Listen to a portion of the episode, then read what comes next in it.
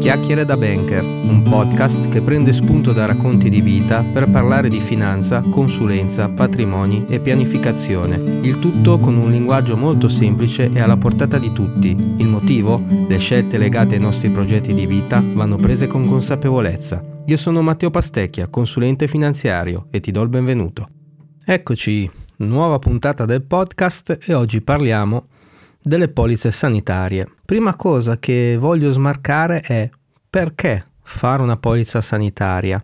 E per rispondervi a questa domanda vi racconto un aneddoto che mi è capitato un paio di mesi fa con un mio cliente che eh, lavora nella sanità pubblica. Quando ci siamo visti in appuntamento per parlare di questo tema, lui mi ha detto ma guarda non, non ne sento esigenza perché eh, secondo me la sanità pubblica ha eh, risorse di qualità e io lo fermai subito sul ragionamento perché il punto, a mio parere, non è il tema della qualità.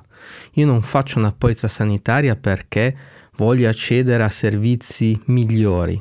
Lo sappiamo tutti che in Italia abbiamo delle eccellenze su questo fronte un po' in tutte le regioni d'Italia. Il tema è che con la polizza sanitaria noi compriamo tempo. È per questo che questa puntata l'ho intitolata La polizza del tempo perché il valore che mi dà una polizza di questo tipo è accedere più velocemente possibile a dei servizi sanitari. È questo il punto, e questo è il motivo per cui una persona dovrebbe prendere in considerazione questa soluzione di protezione. Non faccio l'elenco di dati statistici, ma sappiamo tutti come a oggi, soprattutto dopo il Covid, nella sanità c'è una criticità nell'accedere in maniera veloce a determinate visite o interventi. E questo il punto, il tema principale quando parliamo di polizze sanitarie. L'altro tema che poi si può toccare con mano quando iniziamo a guardarci in giro e trovare delle soluzioni, ovviamente è il costo-beneficio, o meglio come preferisco dire io, il costo-valore devo mettere sulla bilancia i vari elementi sul fronte costo e sul fronte valore e trovare quella formula che mi vada a soddisfare. L'offerta sul mercato è variegata, quindi come muoversi e come valutare le possibili opzioni? In questa puntata voglio fornirvi quattro punti fondamentali da eh, prendere in considerazione e analizzare quando ci guardiamo intorno alla ricerca della polizza adatta a noi. Primo tema, prezzo e età. È scontato, ma preferisco sempre dirlo, ovviamente il costo di una polizza è legato all'età in cui la andiamo a stipulare. Quindi prima mettiamo la testa su questo tema, meglio è. Secondo punto, verificate sempre se la polizza di cui chiedete informazioni è a vita intera, cioè dura finché campate, o ha una durata prefissata. Tema da non poco. Ovviamente il prezzo di una polizza vita intera sarà più alto rispetto a una polizza che ha una durata prefissata in 5-10 anni o quello che è. Terzo tema, quante volte dovrò fare nel tempo il questionario sanitario? E qua si apre una grossa parentesi. Il questionario sanitario sono le regole del gioco della polizza. Mi spiego meglio.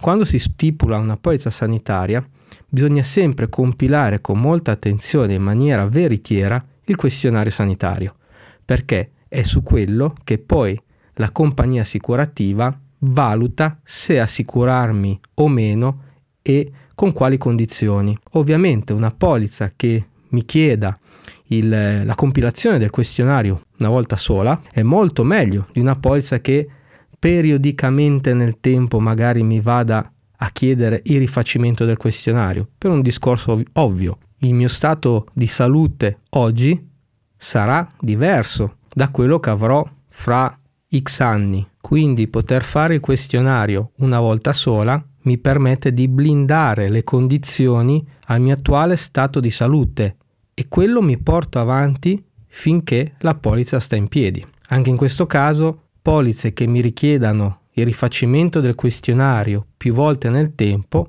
saranno meno care di quelle che me lo richiedono una sola volta al momento della prima stipula. Quarto elemento da prendere in considerazione. La polizza che sto valutando prevede la rinuncia al recesso da parte della compagnia, vale a dire, sottoscrivendo la polizza, sono tranquillo che la compagnia mi terrà assicurato nel tempo? Perché se la rinuncia al recesso non c'è, cosa accade? Che quando magari eh, più avanti nel tempo inizio a diventare un cliente che presenta sinistri, pese- presenta molte casistiche di rimborso, la compagnia potrebbe accompagnarmi alla porta e dire adesso basta, non ti posso più coprire. Anche in questo caso, polizze che prevedano la rinuncia al recesso saranno più care rispetto a quelle che non lo prevedono. Passiamo infine a una descrizione in maniera molto introduttiva di come funziona una polizza sanitaria. Nel momento in cui io devo usufruire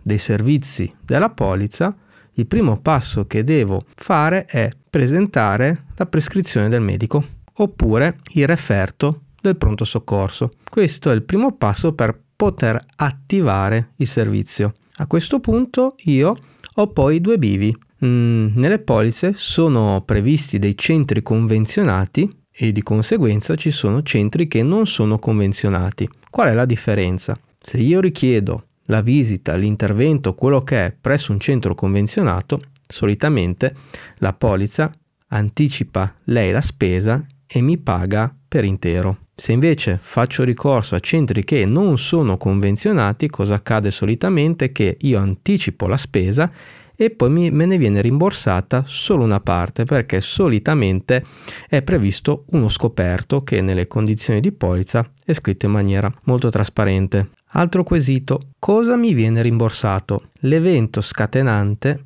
deve essere infortunio o malattia e deve essere un evento che non sia escluso perché come vi dicevo facendo questionario sanitario la compagnia potrebbe dirmi Caro cliente, su certi temi però non posso coprirti perché sono eventi, stati di salute pregressi a quando tu hai fatto la polizza con noi. L'altro caso per cui mi può essere diniegato l'accesso al servizio è se parliamo di motivi puramente estetici. Concludo poi con l'eterno dilemma, mettiamola così. Spesso mi capita di parlare con persone e illustrare magari una polizza specifica e eh, imbatterci poi sul tema del prezzo di questa polizza.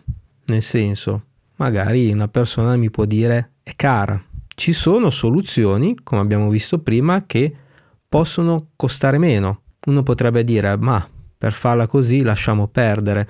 Io onestamente non sono di questa idea. Piuttosto che non averla, meglio avere una soluzione che sia una via di mezzo, che mi vada a coprire qualcosa a un prezzo che per me sia ragionevole, sia sostenibile durante l'anno. Anche perché, anche qua i dati statistici parlano molto chiaramente, in Italia la percentuale di spese sanitarie che vengono sostenute a livello privato sono sempre più in aumento.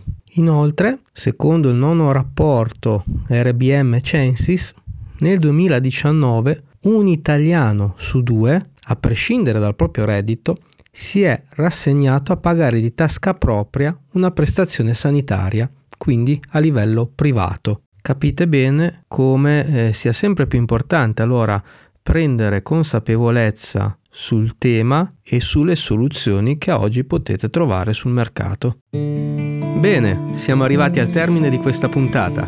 Se ti è piaciuta, ti chiedo di seguirmi e di attivare le notifiche dalle principali piattaforme di podcast, in maniera da rimanere sempre aggiornato sulle prossime uscite. Oppure rimani sintonizzato attraverso il mio sito www.matteopastecchia.it. Grazie per l'ascolto e alla prossima!